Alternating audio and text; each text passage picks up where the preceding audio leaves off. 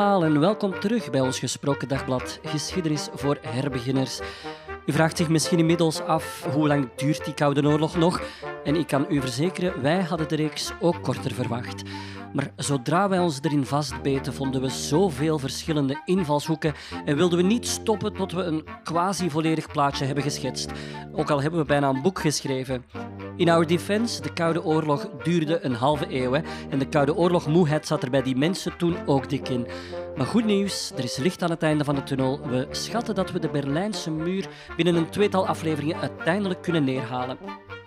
Mm, ja, excuseer, dat was misschien een spoiler. In ons verhaal focusten we tot hiertoe vooral op de grote politiek, de oorlogen, de presidenten, de conflicten, de spionnen, de wapens, de internationale intriges. Maar vandaag stellen we ons de vraag: hoe zag het dagelijkse leven eruit achter het ijzeren gordijn? Hoe ervoeren de burgers de communistische transitie van Oost-Europa? Terwijl West-Europa na de Tweede Wereldoorlog opbloeide en de burgers daar genoten van hun herwonnen vrijheid, brak er in de landen die door het Rode Leger bevrijd waren opnieuw een periode aan van onderdrukking. En die zou duren tot de val van het communisme. Ik wil één ding benadrukken, hoewel elk Oostblokland op zich verschillend was en ook de 15 verschillende Sovjetrepublieken. En hoewel er ook evoluties waren in de tijd, proberen we vandaag toch rode draden te zoeken. Wat zien we terugkomen? Wat mij altijd heeft geïnteresseerd, hoe werkte dat nu eigenlijk? Het van bovenaf communistisch maken van een land in de eerste jaren na de bevrijding, landen eigenlijk die nooit communistisch waren geweest. Wel, de verkiezingen waren op zijn zachtst gezegd curieus. Om de schijn op te houden werden andere partijen in het begin wel toegelaten, maar ja, sommige van hun kandidaten werden dan opgepakt of van de lijsten geschrapt, geëxecuteerd of verbannen naar de voormalige nazi-kampen, die gewoon werden gerecupereerd en waar zogenaamde contra-revolutionairen nu omkwamen van honger en uitputting. Er werd ook een kleine Stalin vanuit Moskou overgevlogen, zoals voor de DDR Walter Ulbricht. En intussen kregen de plaatselijke communisten met de hulp van het Rode Leger de controle over de radiozenders en over de nieuw opgerichte en in Moskou opgeleide geheime diensten. De volgende stap was dan om al de bestaande netwerken aan te vallen. Vakbonden werden verboden, de invloed van de kerk, hele machtige factor, werd ingetoond en overal werden priesters en kardinalen aangehouden of valselijk beschuldigd, gefolterd soms, opgesloten. Religieuze scholen die werden dan genationaliseerd, geconfiskeerd eigenlijk, eh, net als de katholieke liefdadigheidsinstelling Caritas. Kloosters en seminaries werden gesloten. Nonnen werd verboden om nog in ziekenhuizen te werken, schoolcatechese werd verboden en alle kerkelijke gronden werden herverdeeld onder de landbouwcollectieven. En voilà, pakweg de Volksrepubliek Polen of de Volksrepubliek Bulgarije of Hongarije kon beginnen. In deze aflevering luisteren we naar een paar stemmen uit het oosten. Vier vrouwen die we hebben leren kennen en die elk op hun manier op een andere plek het Oostblok hebben meegemaakt. We maken een reis door de tijd met enkele mensen die erbij waren. We hebben een lift aangeboden gekregen naar West-Berlijn. En dat is maar goed ook, want we durfden het eigenlijk niet zo goed alleen. Tijdens de Koude Oorlog is West-Berlijn niet de hoofdstad van de BRD. Dat is Bonn. En zoals iedereen die vanuit West-Duitsland naar West-Berlijn wil rijden, passeren we de grote grensovergang van de DDR, Marienborn. En naast mij in de wagen zit de Britse Rose. En ze vertelt en ze vertelt.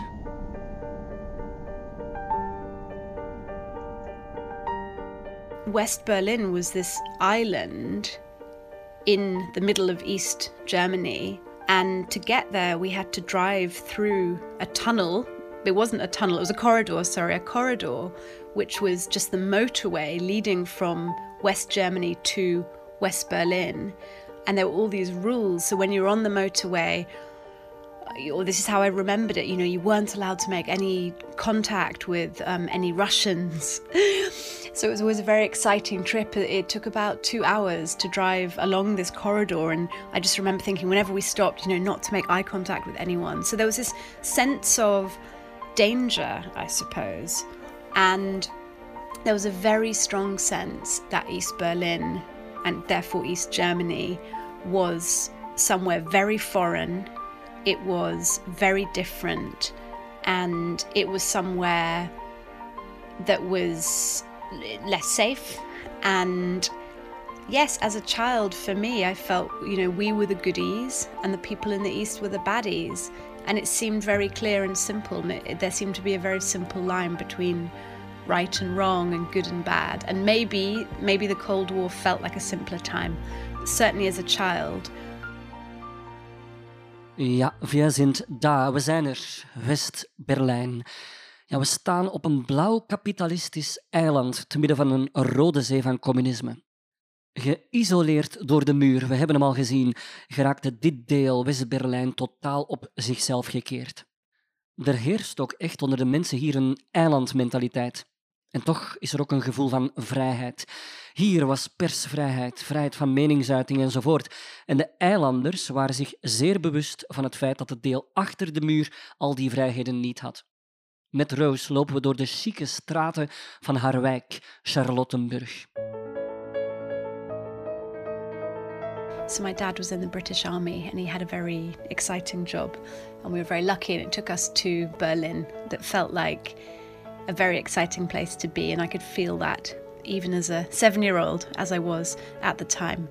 And we were there right until November 89 and um, I still remember it as probably you know my favorite house we ever lived in.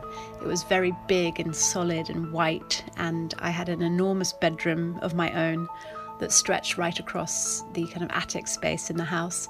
And we had a huge front garden and we had a big back garden and just 5 minutes walk away was this place called the officers club that is still there today with a different name, but it had a swimming pool and tennis courts, and we used to spend all our afternoons there um, with our nanny. So it was an incredibly happy and privileged life that, that we lived as British children there. Rose leidde dus tijdens de Koude Oorlog een zalig leven als kind en ze beseft dat maar al te goed.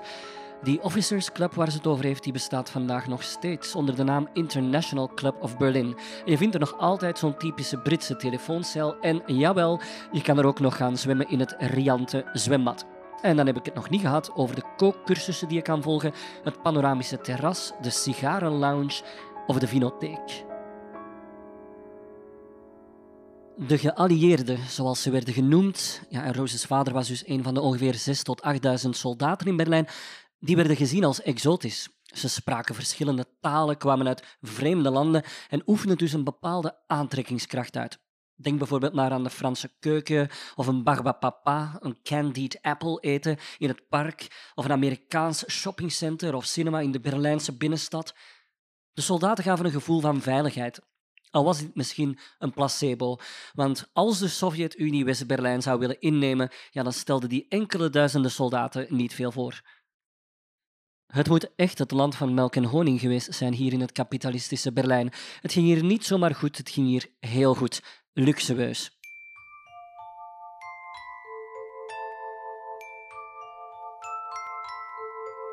Whenever I think of West Berlin, when I lived there, the I think of green lawns and blue swimming pools and blue skies and sunshine and cigarette smoke in the air and laughter and drinks and soldiers in soft khaki and my dad's beautiful shiny black Mercedes and he had a, he had a driver who would collect him every morning in that car.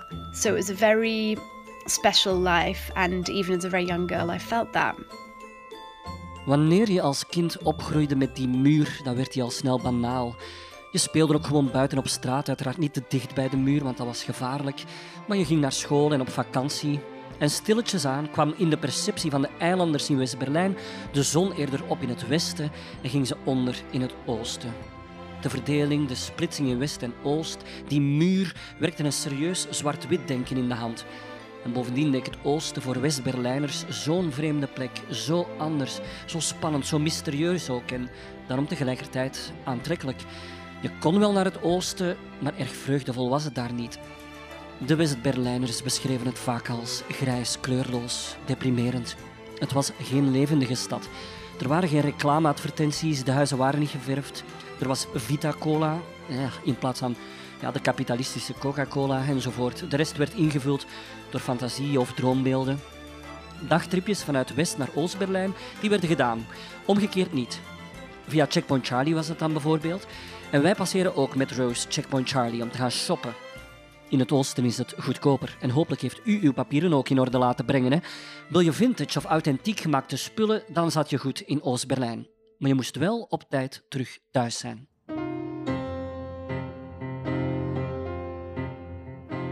East Berlin was somewhere that we could go on a day trip to from West Berlin. And it would always be a day trip to go shopping because they sold different and you know, special things in the East and they had a different currency. So I normally went over with my mother and one of my two sisters and maybe we'd take our nanny as well. And I once went with my grandma, I remember also. And the types of things my mum used to buy or we used to buy as a family were beautiful porcelain and glassware. And I, I played the violin, and certainly my first violin, maybe also my second violin, came from East Berlin. And I also remember getting lots of beautiful paper. So when I think of the things we used to buy there, they were very finely made things, and they were things that felt perhaps a little bit old fashioned, but very beautifully made with natural materials. And whenever we were over there, we would have tea at the Grand Hotel, which felt very special as a little girl. And it was always a wonderful day out, and there was just this awareness we had to be back by a certain time, and we had to cross the border back again into West Berlin, just as we'd crossed it at Checkpoint Charlie on the way to East Berlin that morning. And I remember entering the East more vividly than I remember leaving it again whenever we went over. But we would have, you know, Russian soldiers would check our papers, and there was always that pause, you know, that dramatic moment uh, before we were allowed over, been washed away, and all the life had been washed away. And it felt very, very different to the West. Where we spent most of our time.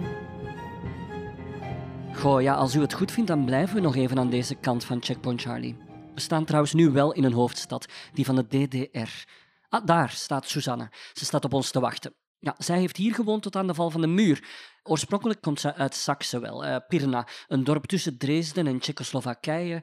Maar als late tiener, vroege twintiger woonde ze hier in Oost-Berlijn. En ze wandelt even met ons mee.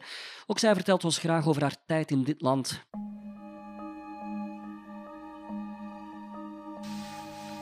Ja, taaktijkelijks leven was ja, helemaal georganiseerd door de overheid.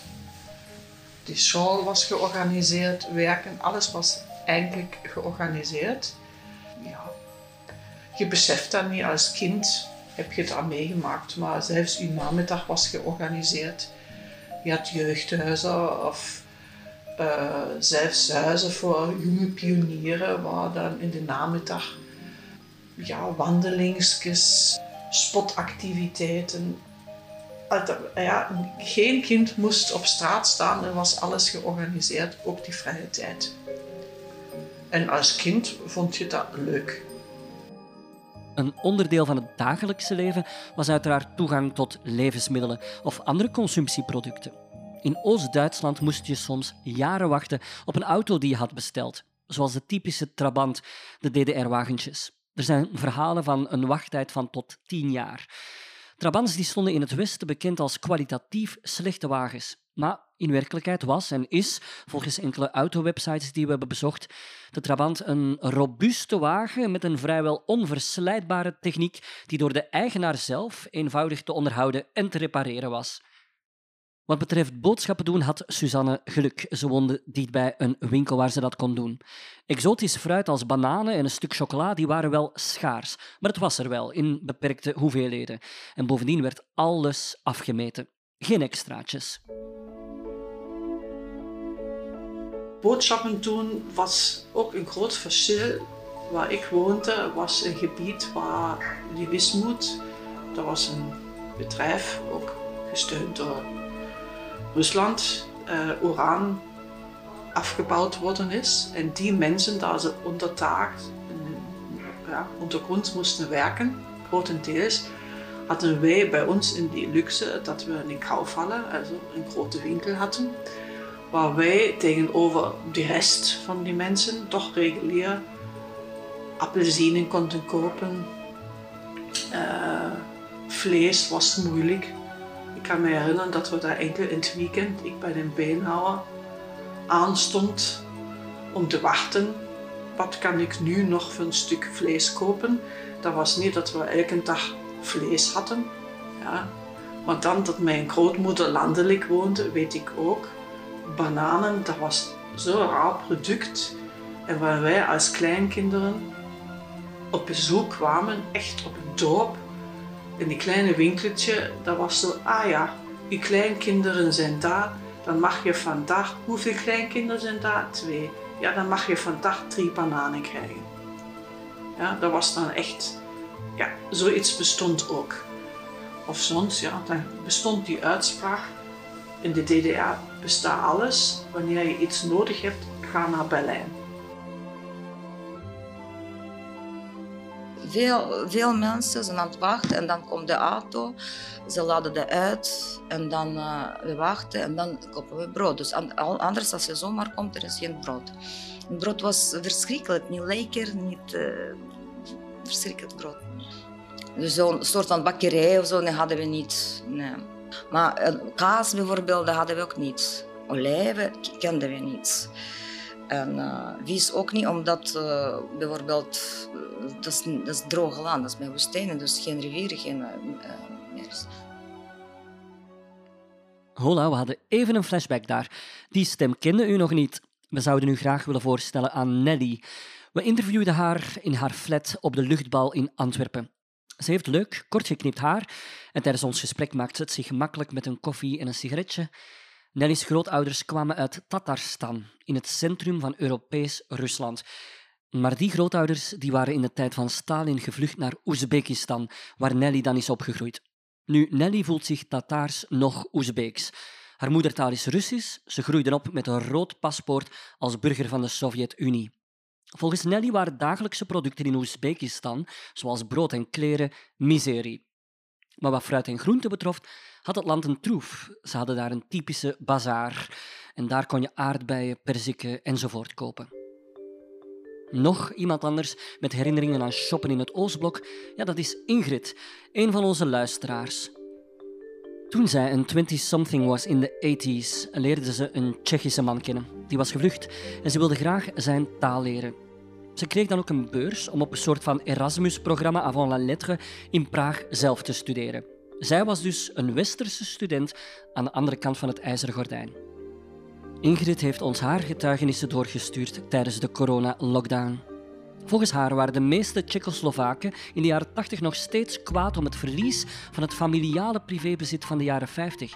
Je kon in je huis wonen, maar het was niet van jou en het kon niet overgaan op de kinderen. En wat dan met shoppen? We vroegen het haar. Ik weet nog toen ik met mijn zus in een Tuzex-winkel stond. Dat was een winkel met westerse producten. We stonden daar toen aan te schuiven, want het was heel chic daar iets te kopen. Een flesje Heinz ketchup kostte daar toen 500 kronen. Omgerekend is dat 12,5 euro. In die tijd was dat zeker heel veel geld. Ik zei toen aan mijn schoonzus: Ik zou hier alle dagen ziek zijn van die prijzen. En de mevrouw achter ons zei me: Ja, wij zijn hier ook alle dagen ziek van die prijzen. Ingrid herinnert zich dat een goed loon in de jaren 80 zo'n 600 kronen per maand was.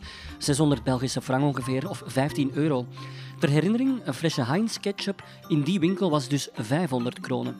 In België was zij nog leerkracht geweest van de eerste graad en toen verdiende ze ongeveer 50 keer zoveel. Wou je een eenvoudig leven leiden, dan kon dat in Oost-Berlijn. Maar droeg je liever een fancy paar schoenen of een hippe jeansbroek? Tja, dan zat je ofwel op de verkeerde plaats of je moest veel moeite doen om eraan te geraken. En jeansbroeken, ja, dat was ook heel, heel moeilijk. En ik kan me herinneren, die merk in Oost-Duitsland noemde Wiesent. En dat was ook moeilijk vast te krijgen. Soms kon je daar maanden op wachten. Of ja, je kende iemand en die heeft dan zich even gepukt en dan uw maat gehad. Maar had je dan de jeans bemachtigd, was dan niet dat je daar volgende maand of volgend jaar terug een nieuwe had. Die wordt dan gedragen eigenlijk tot die van je lijf viel. Of je kent iemand dat je dan in die intershop kunt winkelen, dan kon je ook een Levi's jeans of iets anders. Maar dat was op school of ja, niet graag gezien, want dan zeggen ze, ah ja, je hebt die jeanspok van, in Duits heeft men gezegd, klassenfeind, van de vijand uit West-Duitsland. Ja, dat was ook niet graag gezien. Ja, dan krijg je dan commentaar. Trouwens, wat de burgers niet wisten, was dat de communistische politieke elite, ook wel de nomenclatura genoemd, hun eigen winkels hadden met westerse spullen en in hun villa's en chique appartementen beschikten zij over alles wat ze maar wensten. De rode proletariër, ja, die kon daar enkel maar van dromen. Luxe producten, ja, dat was moeilijk. We hebben daar ook niet echt zo over nagedacht. We hadden onze eigen producten een douchebad of zeep, ja, dat bestond alles. Waspoeier, dat bestond. Hygiëneartikelen zijn altijd beschikbaar geweest. Ik kan me herinneren, wc-papier was niet zo leuk, want dat was recycled, dat was grijs en heel hard. Dat kan ik me herinneren, als krapje aan de kant. Uh, echt luxe producten, ja, soms die, later in die jaren, in het begin, nee, als ik ouder word, ja, dat zijn bepaalde deo-sprays je moest zien dat je die kon hebben of shampoos.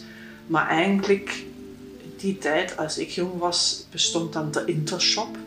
Je kon dan, wanneer je familie, vrienden had, die mensen kenden in West-Duitsland, kon je voor valuta, zo noemden wij dat, voor Duitse Mark, kon je dan in deze winkel gaan shoppen.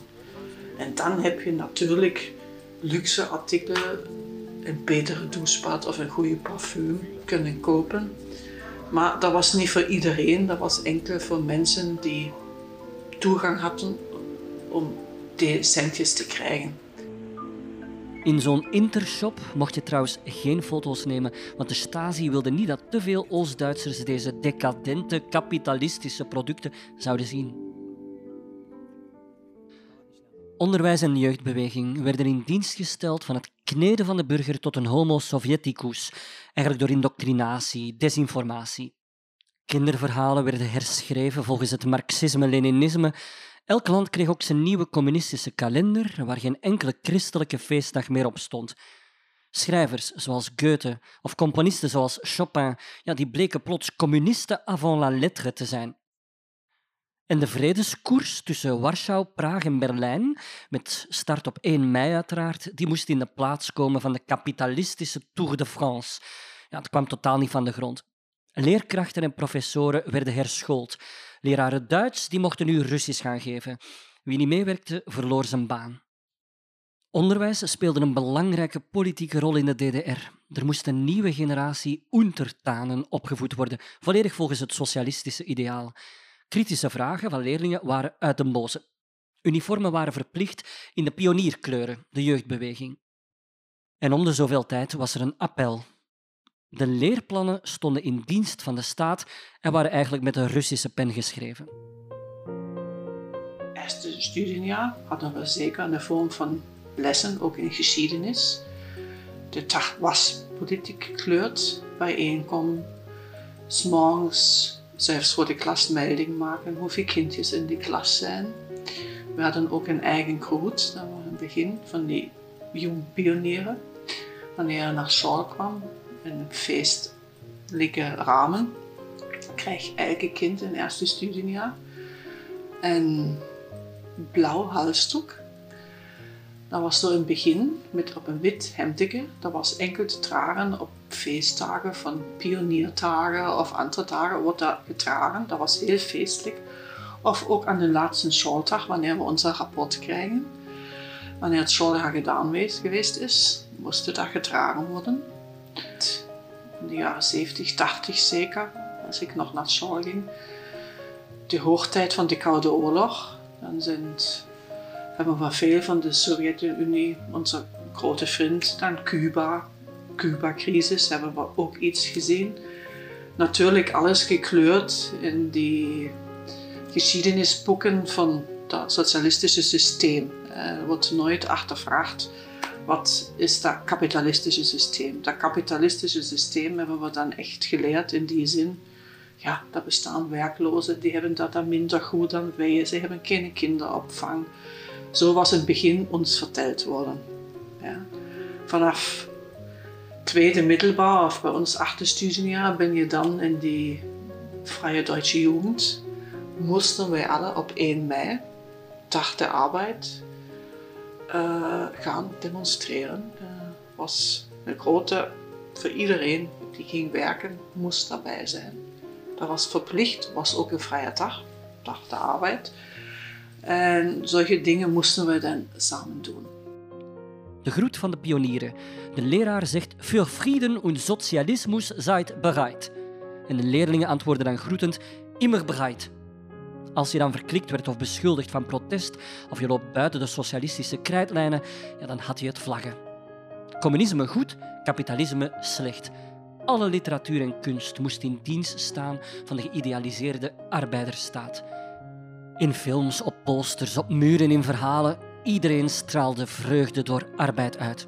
De filmindustrie werd een puur propagandamiddel de Sovjet-architectuur, bedoeld om te imponeren en te intimideren, die werd in het hele Oostblok de norm voor cultuurpaleizen, overheidsgebouwen, woonwijken en heel de traditionele stadsdelen die moesten hier soms voor worden met de grond gelijk gemaakt.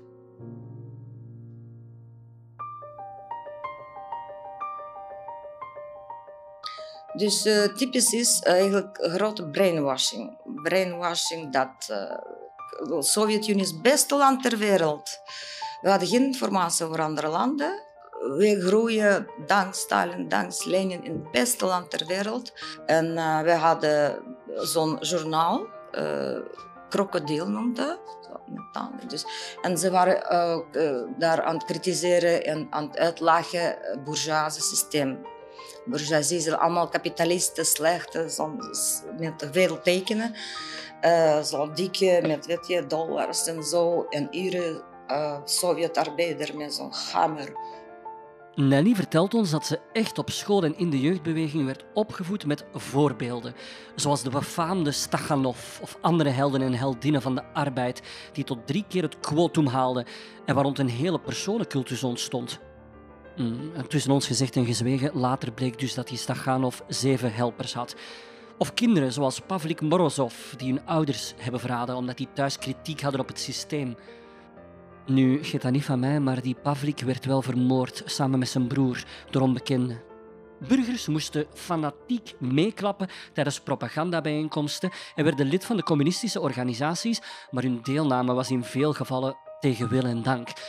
Zo herinnert Nelly zich dat ze moest gaan demonstreren voor een Chileen, Luis Carvalan, terwijl ze als tiener op dat moment eigenlijk veel liever iets anders had gedaan. Was, ik, we hadden geen idee wie is Luis Carvalan. Toen was communistische waarschijnlijk zo'n activist. En hij was in gevangenis of zo. Vrijheid voor de Luis Carvalan. 13-jarige kinderen, dus we moesten allemaal die meetings doen. En uh, patriotische, ook zo'n patriotische uh, gedichten en, in plaats van de feestjes. Carvalan was trouwens een Chileense communist die tijdens de staatsgreep van Pinochet gevangen werd genomen in 1973. Moskou gaf hem de Lenin-Vredesprijs in 1974 en dat was zo'n beetje hun eigen tegenhanger van de Nobelprijs. Dan zijn we bij de economie. Die werd gecollectiviseerd. Er was nauwelijks tot geen privébezit meer. Middenstanders en marktkramers werden onteigend. De jaarbeurs van Leipzig, sinds de middeleeuwen een trefpunt van kleine bedrijven die hun nieuwe producten te koop aanboden, en die werd in 1947 gedegradeerd tot een communistische propagandaplek waar geen textiel meer te koop was. Restaurants werden genationaliseerd of gewoon gesloten. Grote industriëlen werden onteigend op beschuldiging van medeplichtigheid aan het nazisme. Dat was trouwens altijd zo'n beetje de rechtvaardiging voor drastische stappen tegen kapitalisten. In Saxe gebeurde die onteigening na een referendum met een iets wat tendentieuze vraag. Mogen de fabrieken van oorlogsmisdadigers en nazi-criminelen overgedragen worden aan het volk? Zou u daar nee tegen stemmen? Nelly was studente in de Oezbeekse hoofdstad Tashkent aan de Medische Universiteit. Toch zag het begin van haar academiejaar er anders uit dan dat van mij. Studenten werden volop ingeschakeld in de economische planeconomie. iedereen op september, oktober, iedereen moest gaan katoen plukken. Zelfs um, mijn ja, kennissen, vrienden van Rusland, ze kenden dat niet. Wat is katoen? Uh, uh, vooral van onze medische universiteit was een, soort van gulag, een soort van concentratiekampen. Dus uh, bijvoorbeeld op onze universiteit was 4000 studenten. Alle universiteiten, dat was in bussen. Kolonne, lange kolonne, bussen, bussen naar Katoen. En, uh, dus in, midden van, gewoon in het midden van de velden, tot horizon. Je ziet niks, gewoon Katoen, Katoen, Katoen. En terminologie van de dingetjes waren zoals in, in uh, gevangenis in de concentratiekampen. Barak. Barak is als gewoon vier muren, staan op de grond, geen vloer, geen deur, gewoon een gat. En we waren daar honderd studenten. En elke kilometer zo'n barak. Om zes uur uh, zetten ze muziek en dan moeten we wakker worden. Om zeven uur moet je al staan op de veld. En plukken tot zeven uur s'avonds. En uh, dan s'avonds nog eens nog zo'n stap. Dat wil zeggen dat zo'n uh, vergadering en dan uh, roepen ze één per één alle studenten. waarom heb je zo weinig geplukt? Dus zo'n morale, morale pushing zone. Vandaag ben je geen professor, ben je geen arbeider, geen ingenieur, geen dokter. Vandaag ben je kartonplukker. En zelfs soms zaten we daar maand of twee of zelfs drie maanden daar. Die maanden op het katoenveld die gingen uiteraard ten koste van haar opleiding en ze zaten er soms tot december. Ook sterven soms kerngezonde studenten aan bijvoorbeeld hersenvliesontsteking en tot vijf maand zwangere meisjes moesten ook katoen plukken. Oezbekistan moest katoen produceren voor Moskou en de beslissing of de studenten weer naar huis mochten, die lag bij het Kremlin. Andere Oezbeken moesten katoenstruiken kweken in hun privétuin om de quota te halen. Vrije tijd was er nauwelijks. Ook zaterdag was werkdag. Bijvoorbeeld, dan hoorde ik uh, in de uh, jaren 90 het woord weekend. Dat kenden we niet, die woord. Wat is weekend? Café uh, hadden we niet zo'n dingen. Café, discotheek, dat bestond niet gewoon. Wat deden we na school of vrije tijd? Gewoon gewandeld. Met een paar meisjes gaan wandelen, gaan wandelen.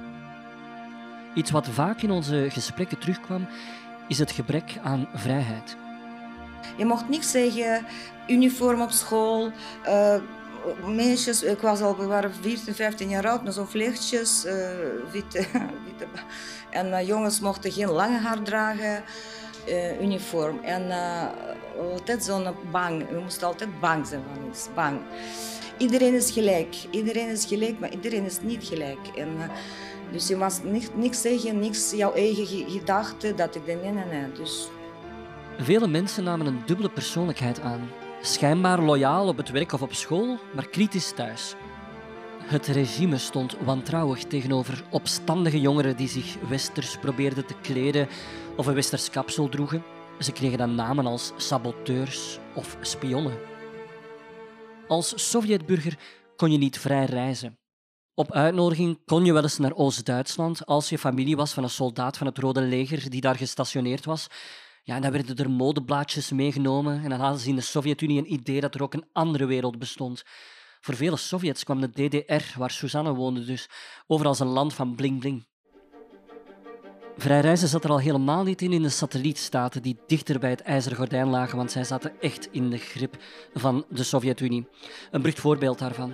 In 1968, een beetje terugspoelen dus, beloofde de Tsjechoslovaakse communistische leider Alexander Dubček een socialisme met een menselijker gezicht, een zachter systeem, nieuwe relaties met het Westen. En er werd door de bevolking om nog vergaande maatregelen gevraagd. Er was toen heel veel hoop. Het werd zelfs een Praagse lente genoemd. Nu, de andere communistische regeringen van het Oostblok, ja, die bij hun de lentebui ook al voelden hangen, die vroegen een sterk signaal van Moskou. Overlopers zijn het, contra-revolutionaire.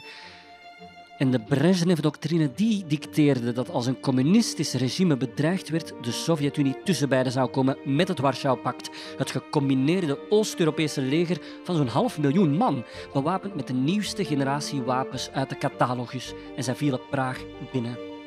Het Westen was geschokt, zeker wanneer Jan Palach, een Praagse filosofiestudent, zichzelf in brand stak uit protest tegen Sovjet-onderdrukking 2.0. Verschillende mensen volgden trouwens zijn voorbeeld als menselijke fakkels.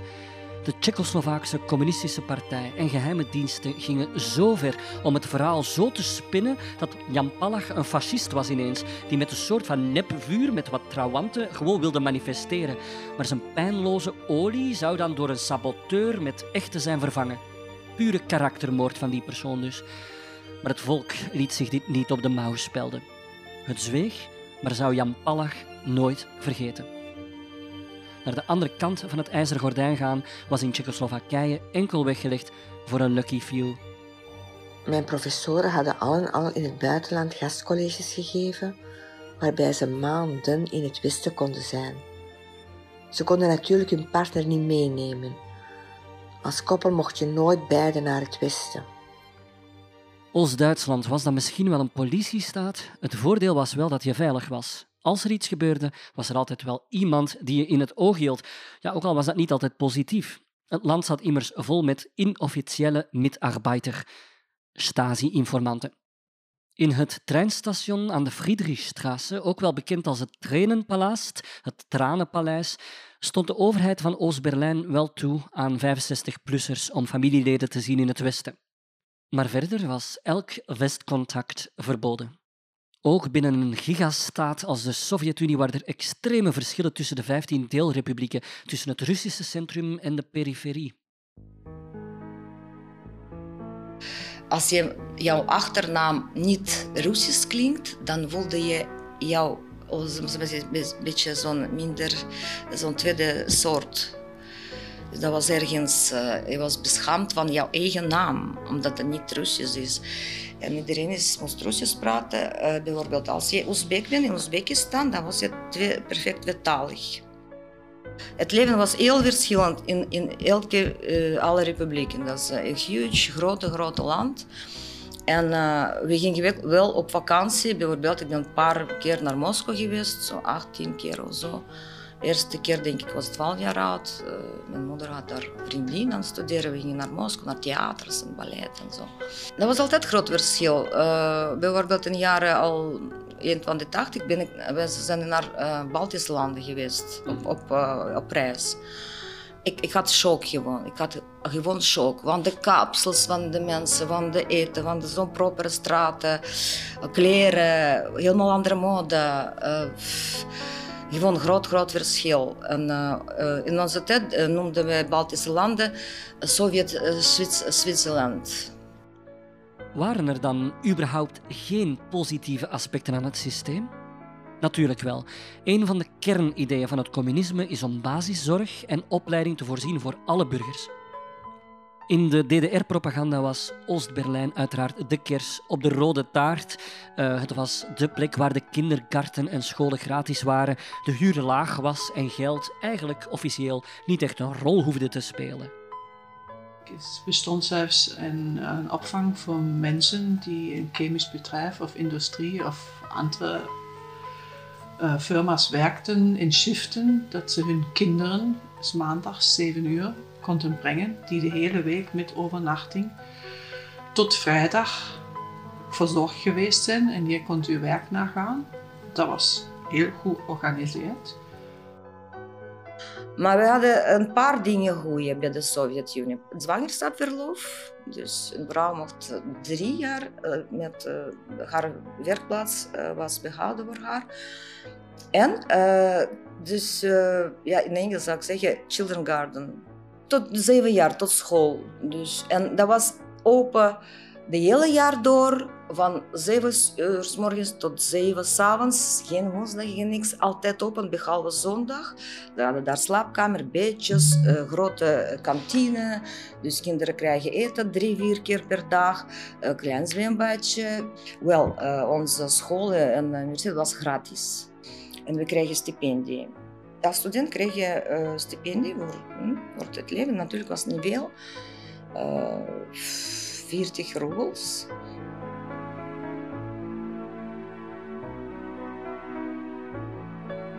Ingrid, onze Belgische student in Praag, die stond iets wat sceptischer tegenover het communistische gratis verhaal. Er was zogezegd geen werkloosheid. Maar ja, soms stonden ze met vijf bedienden in een winkel eigenlijk meer bedienden dan dat er kopers waren.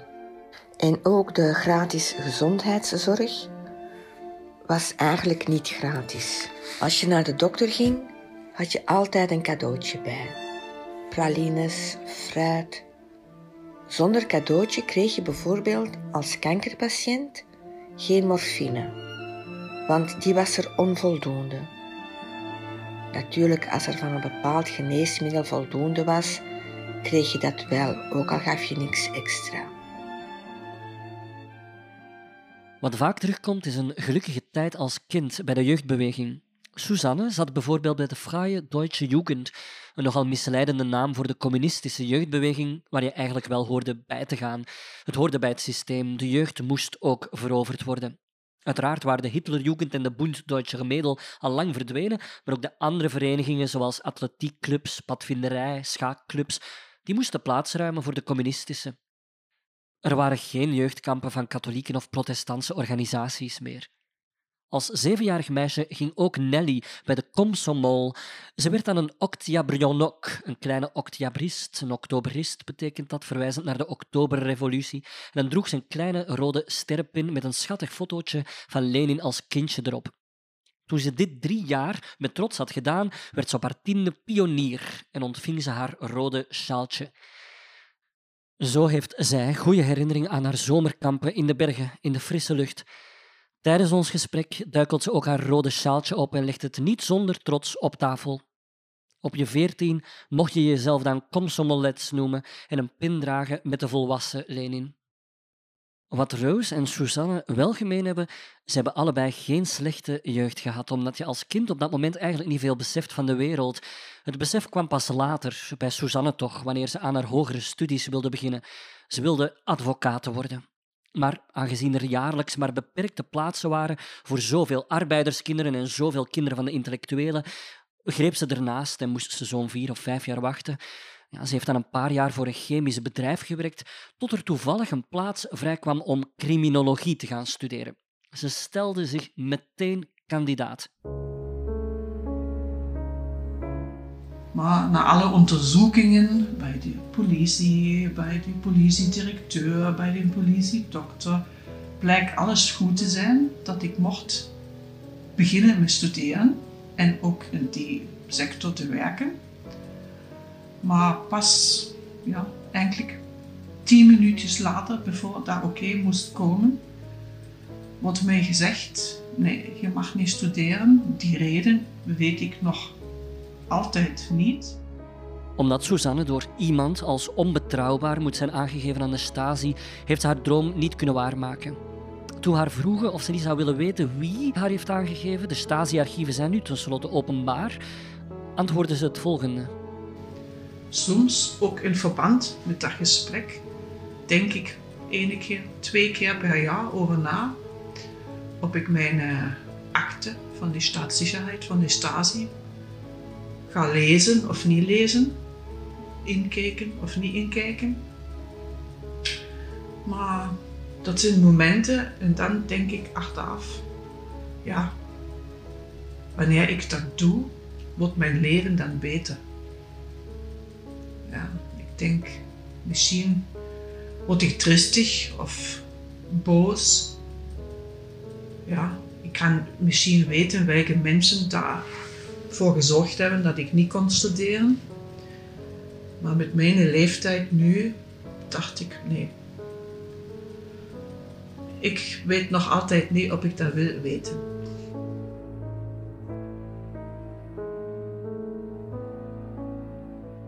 We gaan afsluiten voor vandaag. Wat opvalt is hoe relatief gemakkelijk het voor Stalin en zijn communistische zetbazen was om de macht te consolideren.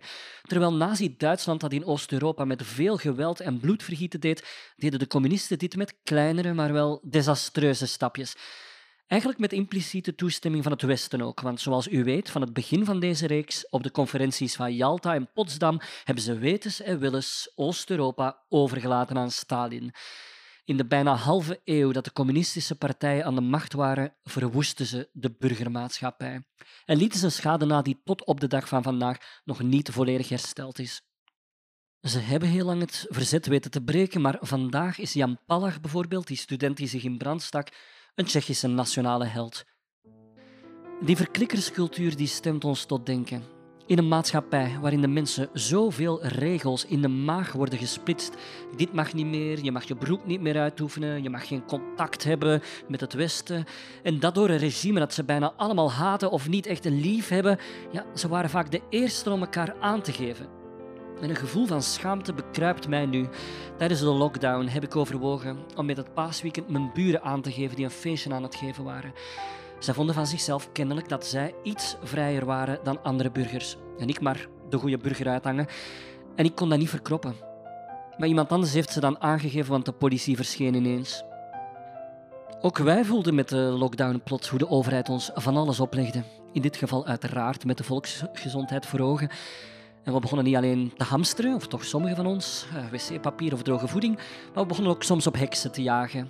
Kustgangers, tweede verblijvers, het zette ons een beetje tegen elkaar op. We wilden in deze aflevering te weten komen wie die mensen waren in de maatschappij die zo vaak door het Westen werd gediaboliseerd. De vloek en de zegen van mondelingen, persoonlijke geschiedschrijving, is uiteraard dat het enorm gekleurd is. Er waren uiteraard ook mensen die voorstander waren van het systeem en die terug naar het systeem verlangen vandaag, de zogenoemde nostalgie. Ja, hun bijdrage had deze aflevering een hele andere teneur gegeven. Alleszins zijn de Trabantjes een echte cult-oldtimer vandaag en Vita Cola is na zijn faillissement weer helemaal terug. We bedanken graag Nelly, Roos, Ingrid en Suzanne voor hun persoonlijke herinneringen aan de geschiedenis. Voor wie dit een interessante aflevering vond, enkele tips. In Berlijn kan je het Tränenpalast bezoeken, een checkpoint dus om van Oost naar West-Berlijn te gaan toen als je uitverkoren was. En vandaag is het een museum over de deling van Duitsland, gevuld met persoonlijke verhalen. Een verwant museum is het museum over het dagelijkse leven in de DDR, in de Kulturbrouwerij in de wijk Prins Lauwebeek. Via de URL hdg.de vind je de gratis online audioguide. Je kan het dus van thuis uit bezoeken. Marienborn, de grote grensovergang voor wagens waar we met de Roos doorreden, is vandaag ook bewaard en als memoriaal en museum te bezoeken. Het is erg de moeite. Deze aflevering maken herinnerde mij aan de prachtige film Goodbye Lenin over een doorgewinterde communiste die uit een coma ontwaakt na de val van de Berlijnse muur. En volgens haar dokter kan elke opwinding haar nu fataal zijn. En daarom wenst haar zoon, gespeeld door Daniel Brühl, via onder andere zelfgemaakte nieuwsuitzendingen, dat de DDR buiten haar slaapkamer nog volop bestaat. Wie geïnteresseerd is in de Praagse lente en de figuur van Jan Palach, verwijzen we graag naar een Tsjechische miniserie van HBO, getiteld Burning Bush, over een advocaat die in naam van de moeder Palach's naam wil zuiveren, maar ze wordt langs alle kanten tegengewerkt door de staat. Bedankt aan Benjamin Gooivaarts om te helpen met deze aflevering. De sfeervolle montage was zoals altijd van Filip Veekmans. Ik heet Jonas Goosenaerts. Volg ons op Facebook en Instagram. Graag tot de volgende keer.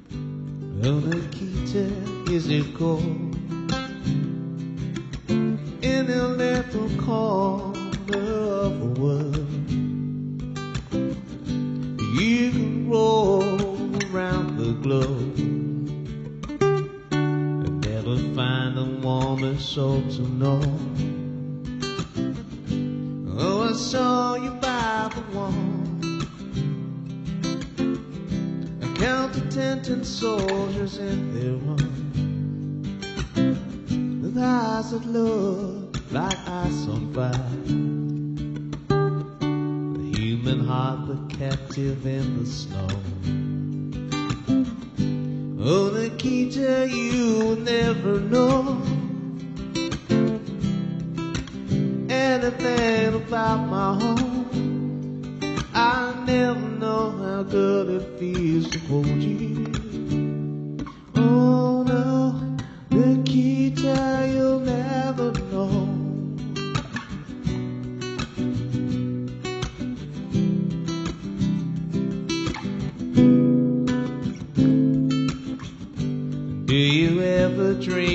me?